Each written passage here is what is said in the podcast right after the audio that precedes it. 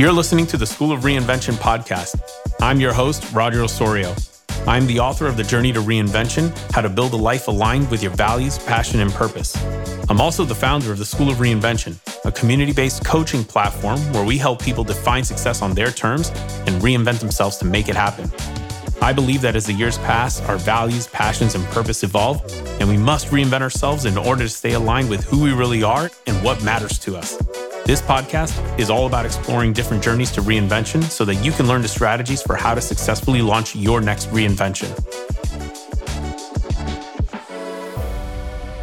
Hi, everyone. Welcome to the School of Reinvention podcast. I am your host, Roger Osorio. I'm a reinvention coach and speaker, and also the author of The Journey to Reinvention How to Build a Life Aligned with Your Values, Passion, and Purpose.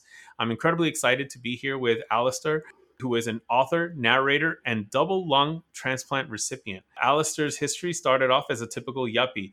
Family, house in the suburbs, big job in the corporate sector, retired at 57, and went off to live in the country. Everything seemed great, but a year later, disillusioned with the passivity of retirement, he went in search of adventure and a deeper meaning to life. He found what he was looking for in a remote flying community of 300 people on the east arm of Great Slave Lake in Canada's Northwest Territories. Cultural differences in a challenging environment ignited a fresh perspective, inspired a new way of being, and fueled his soul searching. The experience changed the direction of his life, and he wrote about it in his autobiography, Awakening in the Northwest Territories.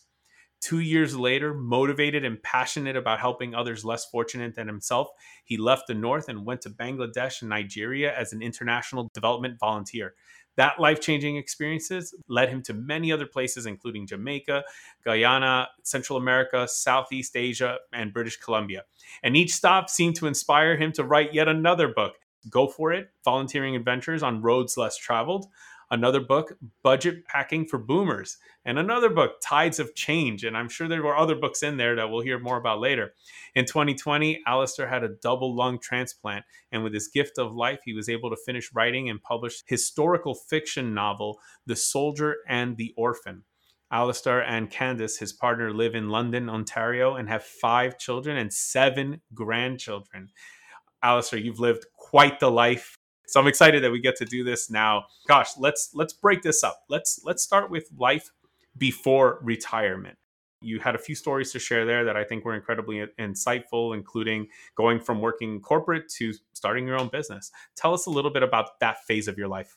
Yeah, thank yeah, thank you, Roger, and I'm so happy to be here talking.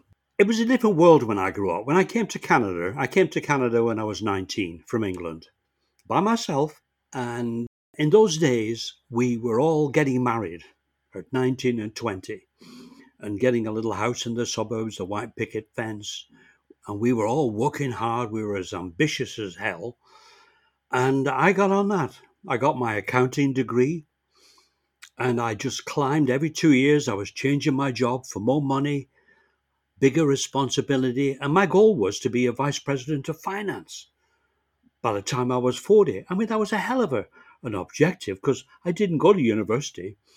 You know, I got this degree on my own time in the evenings after supper, juggling my family and whatever. Anyway, I, I became a vice president of finance. But after about five or six years, I started to think, you know, like, what am I going with this? What after VP of Finance? And uh, we were all on that thing. There was a, uh, an insurance company in London called London Life and they had a Freedom 55.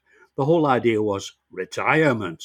So we're all on this thing, and we're all in the 70s and 80s, you know, piling money into our RSPs and stocks and bonds and that, mutual funds. Everything was doing great. But I reached a point where I thought, you know, I don't know. I'm not happy. You know, I've got this beautiful wife, beautiful kids, wonderful job, lots of money. What else do I need? But I just felt there was something empty, you know, some personal fulfillment was missing. So I thought, well, maybe if I go into business for myself, instead of working for other people, you know, and making them lots of money, maybe I'll go into business for myself. Now, at the time, my son was 20, he dropped out of school, and he's turned out to be a very successful business person. But at the time, I thought, come on, Dean, you and I, we're going to start this uh, freight brokerage business. And in 19, uh, the Canadian government deregulated transportation, and that made it possible for uh, well, the occupation of freight brokers. So Dean and I started a freight brokerage company. We ran it for 12 years. We worked hard.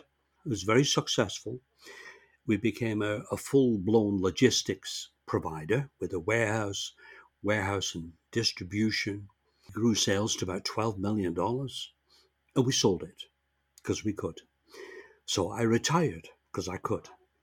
Now, at the time, I had this beautiful country retreat up in uh, in Grey County in, in Ontario. It was 50 acres, five ponds, 18 acres of hardwood bush, and the Rocky Saugeen River ran through the property. It was gorgeous. And I was so happy for two years. But I started to play golf. And I had all this time on my hand. I was looking around like, what am I? I found myself just filling in the days, you know. I thought, man, there's got to be more to life than this. I, I can't just get up and look around to fill my day in. So I asked myself, you know, is this it? Is this all I'm going to do for the next who knows how long? I'm only 59. I panicked. I thought, wow, no, there's got to be more to life than this. You know, I can't do this for the next 20 years. So I thought about it. I didn't want to go back in the city. I didn't want to go back in the corporate world. So I thought, you know, I need an adventure. I need something with a bit of an edge to it. So I started to look around not knowing where I was going, I just had an open mind and I found this little opportunity in Canada's north. There's a little Chipewyan band. They were looking for a general manager to manage their development corporations. But the exciting thing for me was also there were diamonds discovered in the Northwest Territories in 1998. Rio Tinto was already there, BHP Billiton, and De Beers had two lakes, Snap Lake and Kennady Lake.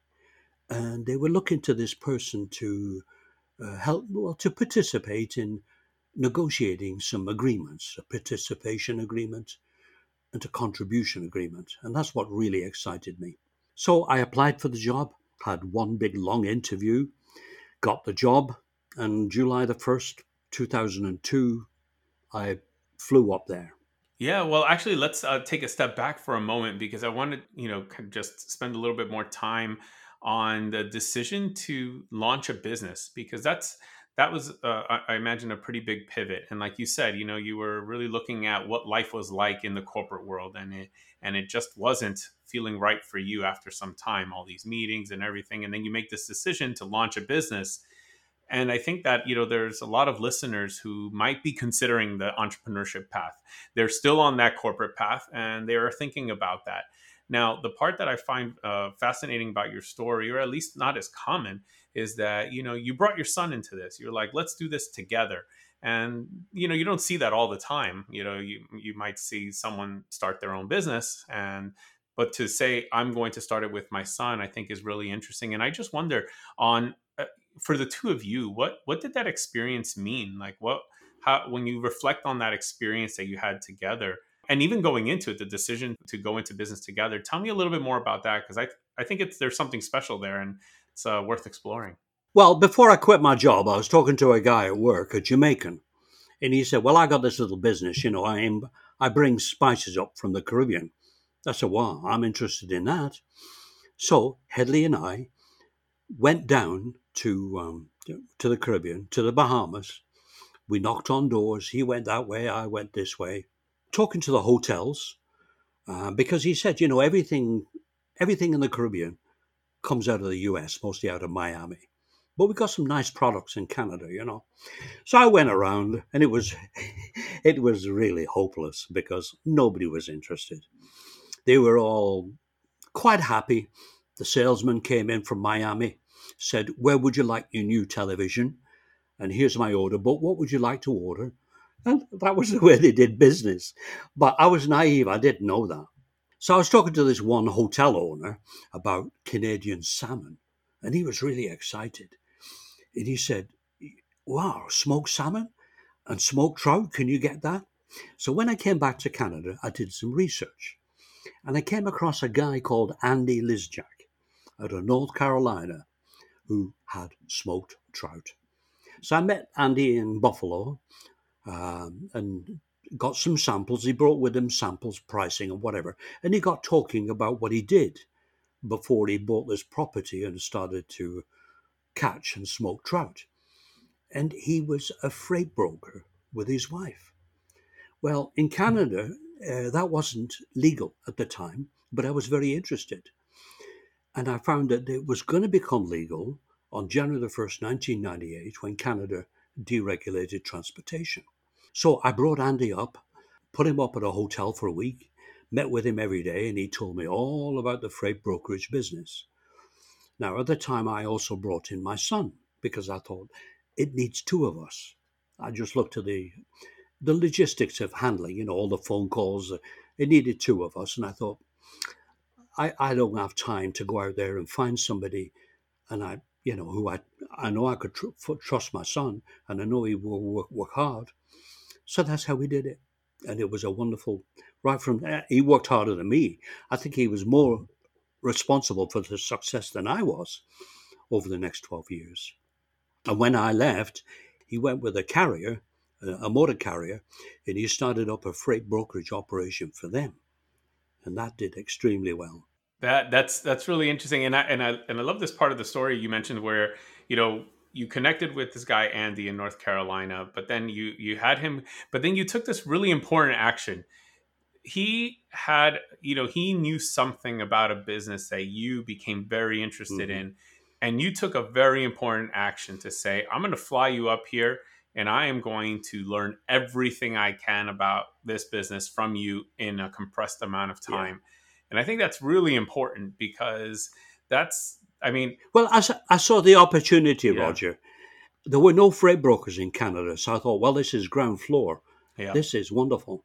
You know, the universe sent me. The universe sends me lots of stuff, mm-hmm. but definitely the universe sent me this one. Yeah, and you took the action to go learn about it so you can do something about it. And mm-hmm. I think mm-hmm. that's and the way you did it. I mean, I, I think that's just it's what I call like taking massive action, right? You went yeah. out there and and you didn't go small on this attempt. You said, "Let's do it right and let's see what this opportunity is." Yeah. And the best way to learn it is to learn it from someone who's done it and who knows yeah. it. And let's just get everything we can out of this guy's head and put it onto paper so that we can go run with this. And I just I, I just want to highlight that because I think for anyone listening, if there's something that you want to do that you've already seen someone model and someone do really well, this is the kind of action that you can take.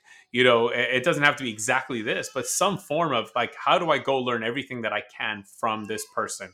And that's incredibly yeah. important. So i appreciate that part of this well the, the other thing roger is you know i said yes to it.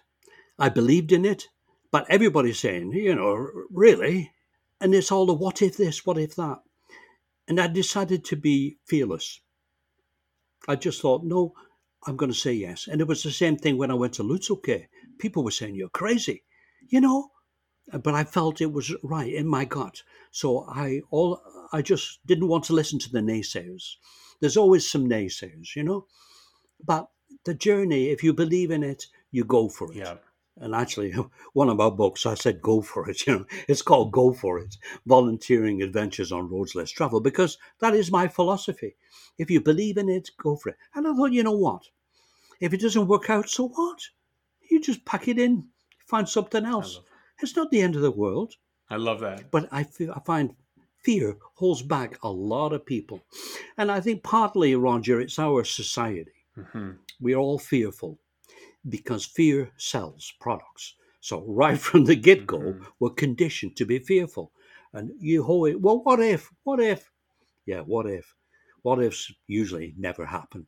But it, it holds people back from realizing their full potential. Yeah. And and to your point, you know, even if you believe it, if that fear creeps in and it keeps you from doing something, that's a that's an even bigger shame because it's one thing if you didn't believe in the idea, you know, then it's it's probably better that you didn't pursue it.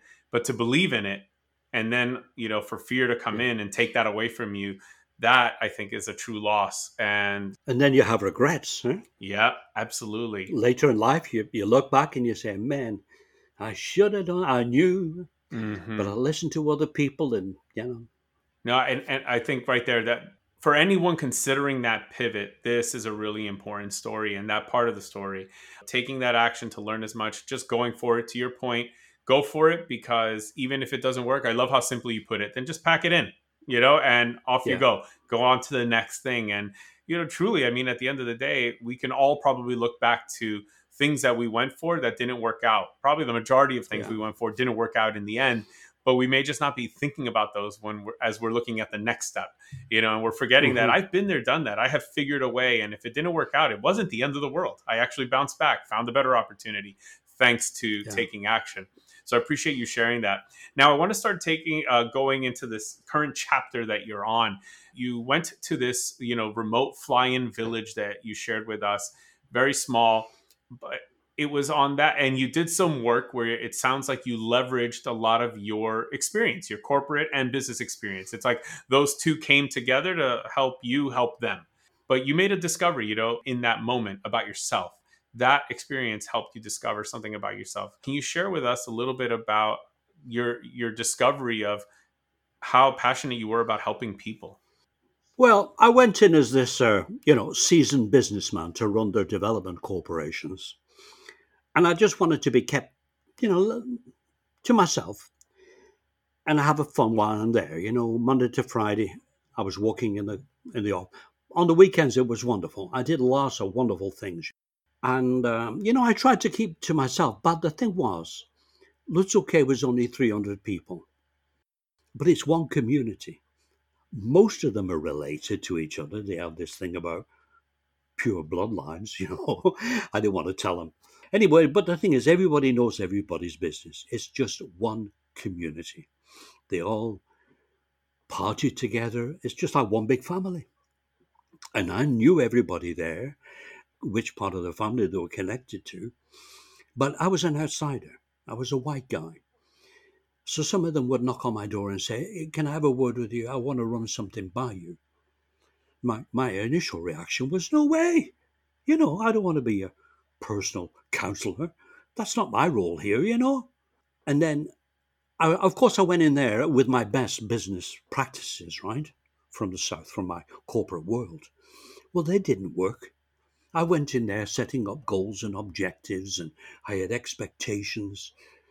None of them worked. All they did was leave me frustrated. For, for instance, we um, we ran a couple of fire crews. We had a little fire base up near the airport, and we had two crews of eight. So we had 16 people. Right? So when the fire crew season started, I said, okay, you get paid on the 1st and the 15th of every month, okay? Well, the next day, people are coming in and say, can I get in advance? It's like, no way. I can't give you an advance. Everybody would want an advance. And then they come back the next day and say, I really need the money, you know. The little guy needs diapers. And it started to get to me because they were all pleading. And I got thinking, you know, like they've worked, they've earned the money. What the hell? Why am, why can't they have the money? Because of an administrative policy? Like I, what right do I have to say no? I'm going to pay you in two weeks' time. So I thought, well, you know. And uh, of course, many of them in OK, there's nothing. There's just a grocery store. There's no bank, no ATM, nothing. Many of the people don't have a credit card. They don't even have a bank account. Everything is cash. So they would say, Can you uh, buy me something in Yellowknife? I'll pay you back. Well, I had a payroll, so I could deduct it from payroll. So one lady came in, the dispatcher at the firebase, and she said, We want to go camping, but you know, our tent is all ripped and whatever. We need a new tent. Could you buy a tent for me and have it flown in? and uh, take it out of my pay. I thought, yeah, I can do that. I can put it on my visa. Sure. Well, you know, after that, everybody wanted to buy the me to buy this and this. But when I saw how I could help by sharing, it wasn't sharing my skills, it was sharing my Visa card. Same thing though. But they also came in for advice and said, Well, I'm thinking of starting my own business and I'm thinking about moving out of town and they say, I just want to run by you because they they recognised, you know, I had this worldly experience and they trusted me and I and I trusted them. I never dishonored their uh, sort of faith in me, you know. I was discreet. And that's when I realized I started to feel happy about helping people. it was like I would say, "What can I do for you today?" Yeah, weird, eh?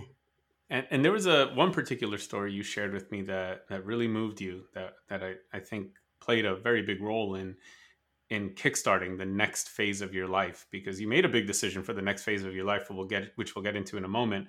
But these you know these stories these this opportunity it sounds like you know from from what uh, we got to talk about on our prep call this showed you something about yourself that you did not know coming in. But thanks to this experience you learned about yourself and i think this is really important for listeners because I mean, really, life is all about these experiences. And the more of these that we collect, the more we learn about ourselves. It's not even so much for the sake of collecting as much as I think it is for learning more about ourselves, who yeah. we are, what moves us, what drives yeah. us, what excites us. And it, and I feel like, you know, as we get into the, the, the second part of the story here, you know, the, the listeners will definitely see how this moved you. This really helped move you and mm-hmm. drive you. Can you tell us how now this experience drove the decision to go to Bangladesh and Nigeria and really get started on the next phase of the journey? Well, it's only upon reflection that we see things in a different light. Eh? I mean, in the moment, but you don't. And when I thought about it, I thought, when I was in the corporate world, you know, I thought I was successful. And I was successful. But what the hell is successful mean? What is success? You know, it's not just having lots of stuff. Here I was in Lutsel K'e with nothing. I was living minimally, monastically, you know, and I I felt so light and free. And so, well, happy, it's a state of mind, you know. And what it is, I felt content with who I was. I was playing this role, being of service. They were coming to me, and I was doing my corporate work. That was going well. Everything was really good. And I thought, you know, I feel I'm feeling happier now but eventually, after two years, you know, time is such a strange concept. I kept thinking about life before I came to Lutsel K'e, and I thought, wow, it's so long ago. It was only two years, but it felt like 20, you know? And I thought, well, I'm not going to be here the rest of my life. I'm really, um, I'm not, I'm not Dene, you know? I got to move on. So I decided I would go and share my skills and experience, just like I did in Lutsel K'e, but with others in the world even less fortunate. I mean, the people in Lutsel K'e have lots of money because the Dene mines and the government give them money. So it's not they're destitute and poor, it's just that they're deprived in other social aspects, you know. So when I came out of the north, I pondered everything. I decided, uh, I looked around and I became a, it, it was a British organ, send, British volunteer sending agency called Volunteer Services Overseas, VSO. And they had this situation in Dhaka, Bangladesh, and they called it an Organizational Development Advisor. Working with a local NGO, wasn't religious, nothing like that. It was part of Canada, part of America, England's international development. So I went to work with this local NGO in Dhaka, Bangladesh, who was working with the abjectly poor in remote rural and coastal areas. And they were putting in microcredit programs, a really powerful concept to lift poor people out of poverty. Really, it was amazing. I loved it. So that was very rewarding. It was a two year contract. So at the end of two years, you know, I came back to Canada. And then, you know, tell us a little bit about. So one of the things that I, that we got into during our conversation was a Buddhist philosophy that you began to develop yeah. and, and pick up. And I feel like what we discussed was incredibly valuable for anyone currently walking their journey to reinvention, wherever on that journey they are, you know, in their 20s, 30s, you know, in retirement, it doesn't really matter. Some of these ideas that you shared with me, I felt like, wow, to to think in this way or takes so much weight off yeah. of, you know, our shoulders and allows you, I think, to walk more freely into what is best for you or what might be right for you. Can you share a little bit about some of those ideas that you think have really played the biggest role for you? Well, let me go back to Lutsel K'e. I know it was I was still in Canada, but I felt like I'd left the Earth and I'd landed on a, a planet somewhere. Mm-hmm. Everything was so different. Eh? The terrain, the culture, the sky, everything, the, everything was so different. Nothing that I learned in my corporate world worked. As I say, I went there with these best practices, goals and objectives, and all that stuff, and it, it just left me frustrated. I gradually learned to be more like Dene. They live in the moment. They have to. The North is a very dangerous place if you're not mindfully aware at all times. So they live in the moment. They don't worry about next week, next year. They Don't worry about pensions, what they're going to do in retirement. They live in the moment joyfully. So I started to live like that. So I forgot about expectations. And whatever got done, got done. I started to just celebrate what was done, you know? So I let go of expectations. I started to go with the flow and just to um, be mindful. So if Johnny was um, hungover and he didn't, he did couldn't do his best today, well, so what? You know, he did his best. So I learned that doing your best is all there is. You know, mm-hmm. and accepting whatever, unconditionally accepting whatever, is it. What else can you do? It's reality. There's no sense saying, well, you know, moaning and groaning. It is what it is. So, this Buddhist philosophy of unconditionally accepting what is and dealing with it and going from there, and not having other things, well, he should have done this and I should have been told, and all that other negative stuff that creeps in, it, it disempowers you. So, when you yeah. grab a hold of it and deal with it, ah, it's beautiful. You just say, okay, yeah. I'm going to move on. Next chapter, you know. Mm-hmm. You know that that idea served me incredibly well. You know, this this is a philosophy that I I also apply in a lot of my life because it, it came in incredibly handy when I was laid off in 2020 during the, at the beginning of the pandemic, and I remember, you know, a part of me wanted to be so incredibly angry and just you know fight it and be angry and pissed and like why me why is this happening what? and all of this but then I, I i said to myself something that i say when really difficult things happen and I say, well, it's already happened. And there's absolutely nothing I can do right now to turn back the clock. And when I just remind myself of that obvious fact, but it's not so obvious in the moment when you're heated no, or you want to be pissed and you want to be upset, mm-hmm. that calms me because then I say to myself, I ask myself actually, so what can I do now? Mm-hmm. Given everything I know in this post bad moment, what are the facts and what can I do? and it allows me to at least be able to start thinking about solutions and moving forward into something else and i think this idea that you just shared is so important on the on the on someone's journey to reinvention because things will happen and they won't all be good eh, but it doesn't mean that they have to be devastating. And i feel like what you share is that you know moments could be bad or they could be devastating. And and if they're just bad and you move on from them it's obviously way better than if you allow it to be devastating and throw everything off track for your life and you know whatever that might mean to you. But let me tell you another story that has a bit of a twist in it as you mentioned earlier in your broadcast eh? in uh, december 2018 i was diagnosed with idiopathic pulmonary fibrosis a very um, life morbidity three to six years i was put on oxygen 24 7 and um, given 18 months, which gave me a best before date of June 2020. Well, with my Buddhist philosophy, I could accept that. I thought, well, you know, I'm 75, I've had a great life. We all have to die at some point. We all have a best before date. It's just, I know mine now, you know. but I accepted that. And uh, my final wish, I thought, okay, I've got 18 months to accomplish everything I want to. I want to go back to England with my family, my kids, grandkids, and uh, my wife to say goodbye to my sister, my relatives in England, because nobody came. I just came to Canada by myself. And we did that in August 2019. Now, it comes up to Christmas 2019.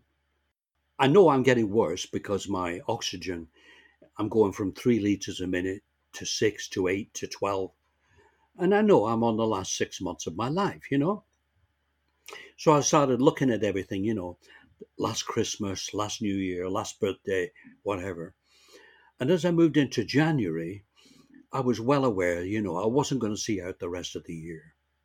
But then my kids intervened. they didn't have the same Buddhist philosophy as me. They didn't accept this. And they said, Well, what about a lung transplant, Dad? I said, Lung transplant? At my age? I don't think so. I don't think they do lung transplants for people. They said, No, you've got to check it out, Dad. So I did.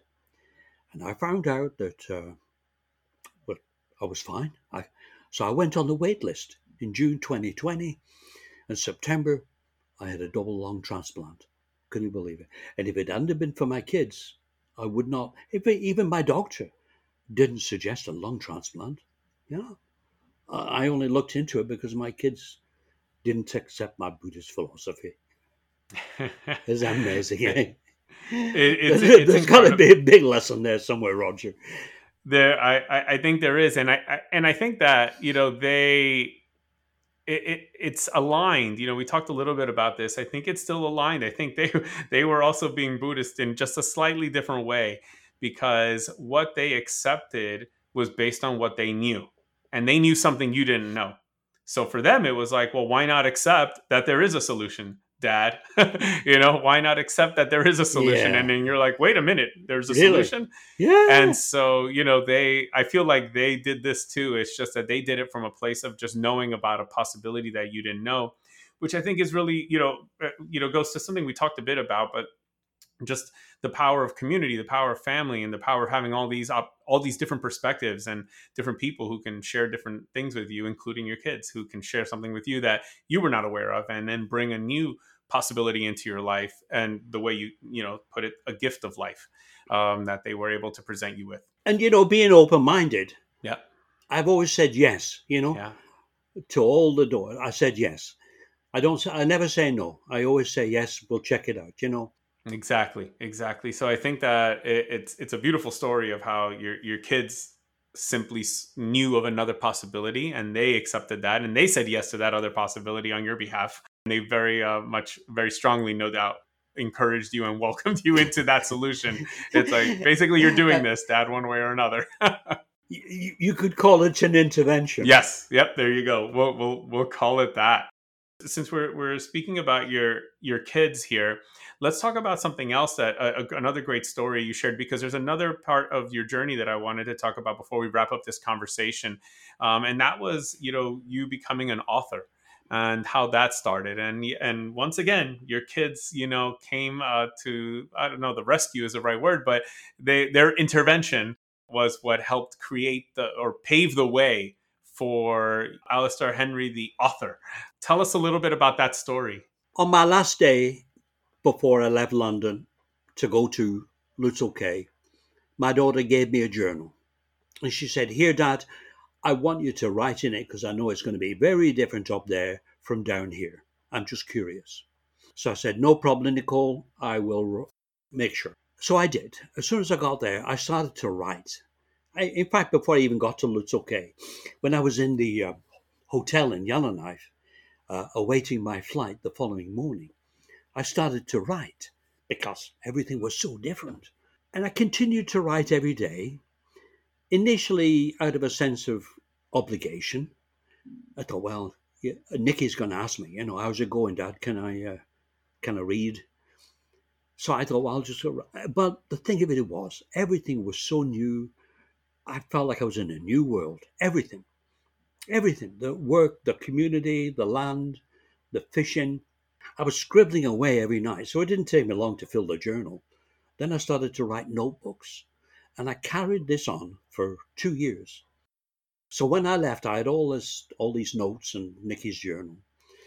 And I thought, well, I just can't dump it on her door and say, here, read this. You know, it wasn't really, it was really intelligible, right? Unintelligible. So I had an idea. I thought, well, I'm going to put it all into a big Word document, clean it up. I mean, some of some of it I can delete, but some of it are really neat stories in here they started and they continued. So I decided I would go to a little place by myself, hold myself up, and I went to Cahuita in Costa Rica on the border of Panama. And I ordered, I booked a guest house, and every day I just typed all these words from my notebooks and journal into Microsoft Word.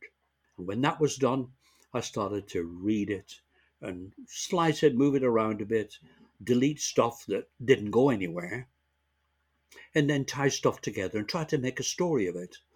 So I carried on doing that. But as I was doing that, you know, I realized how I had changed, how different my reaction was in the early days to the later days.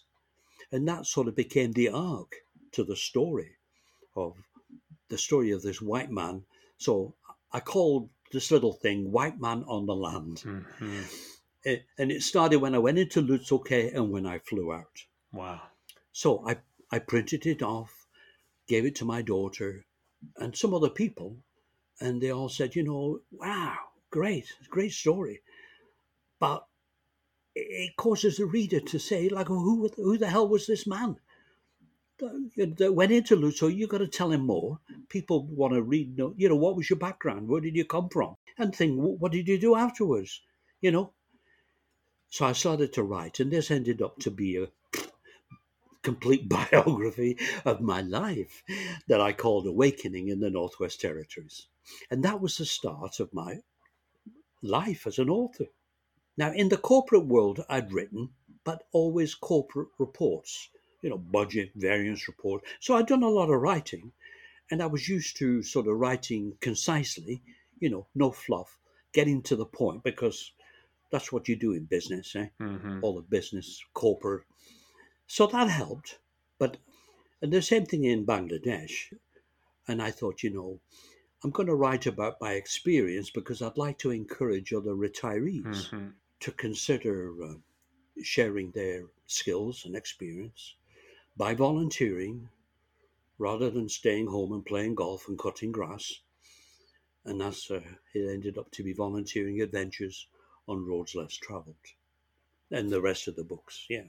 Wow, I you know I, I really love that story because I think there's uh, a group of listeners that are probably considering writing a book, and in their and in our in their mind, and I say our minds because in, it was once in my mind as well before I wrote the first one that oh well this is a monumental task to take on. And it and it's a difficult task. It's not an easy task but it's a doable task. And your story just shares that you know you you didn't even go into it with that intention. You focused on one part of it first. Let me capture stories. And that's actually one of the things that i learned in the manuscript writing course that i was a part of was that just focus on capturing stories at first. The stories will become the book but you need to capture them. You, they have to be somewhere so that you can go through them later and turn them into a book. And I feel like the, these journals that your daughter gave you became your capture device. It's where you captured all the stories. And to your point, the transformation that you went through in that experience and how you changed. And uh, what amazed me, Roger, how everything is archived in the brain. When you start, you go back, you know, to your early childhood. It's all there. It's just that we don't think about it every day. It's in our brain though. And I was so surprised when I started to think about it and I sort of, you know, through meditation too, I started to go back. I pictured going out of my back door and I started to feel, smell, you know, I mean, it was a different world back then in Bolton. It was dirty, dull, dreary. We had a, a, a guy used to come down our back street and light the gas lamp every night, you know, and you could smell all this dog shit because nobody was pick nobody had a pooper scooper. Nobody picked up their dog droppings. So you, there was all these smells that they're in there they're in your brain yeah. archived. So it's wonderful. It was it's delicious. Pulling them out writing them down you know? It's a wonderful well Alastair, I, I well, just want to thank you for for this conversation. So many key highlights here, and I, I just want to quickly. I mean, there's so many, but I want to go through some.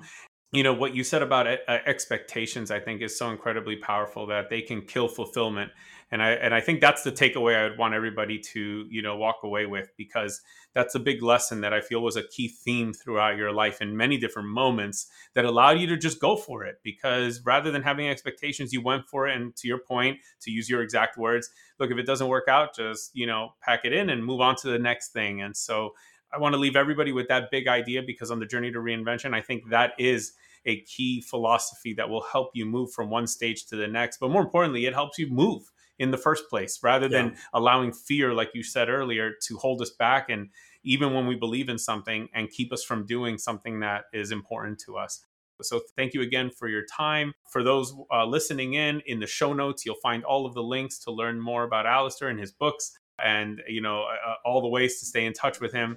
Uh, so thank you again. I appreciate your time. My pleasure roger. Thank you.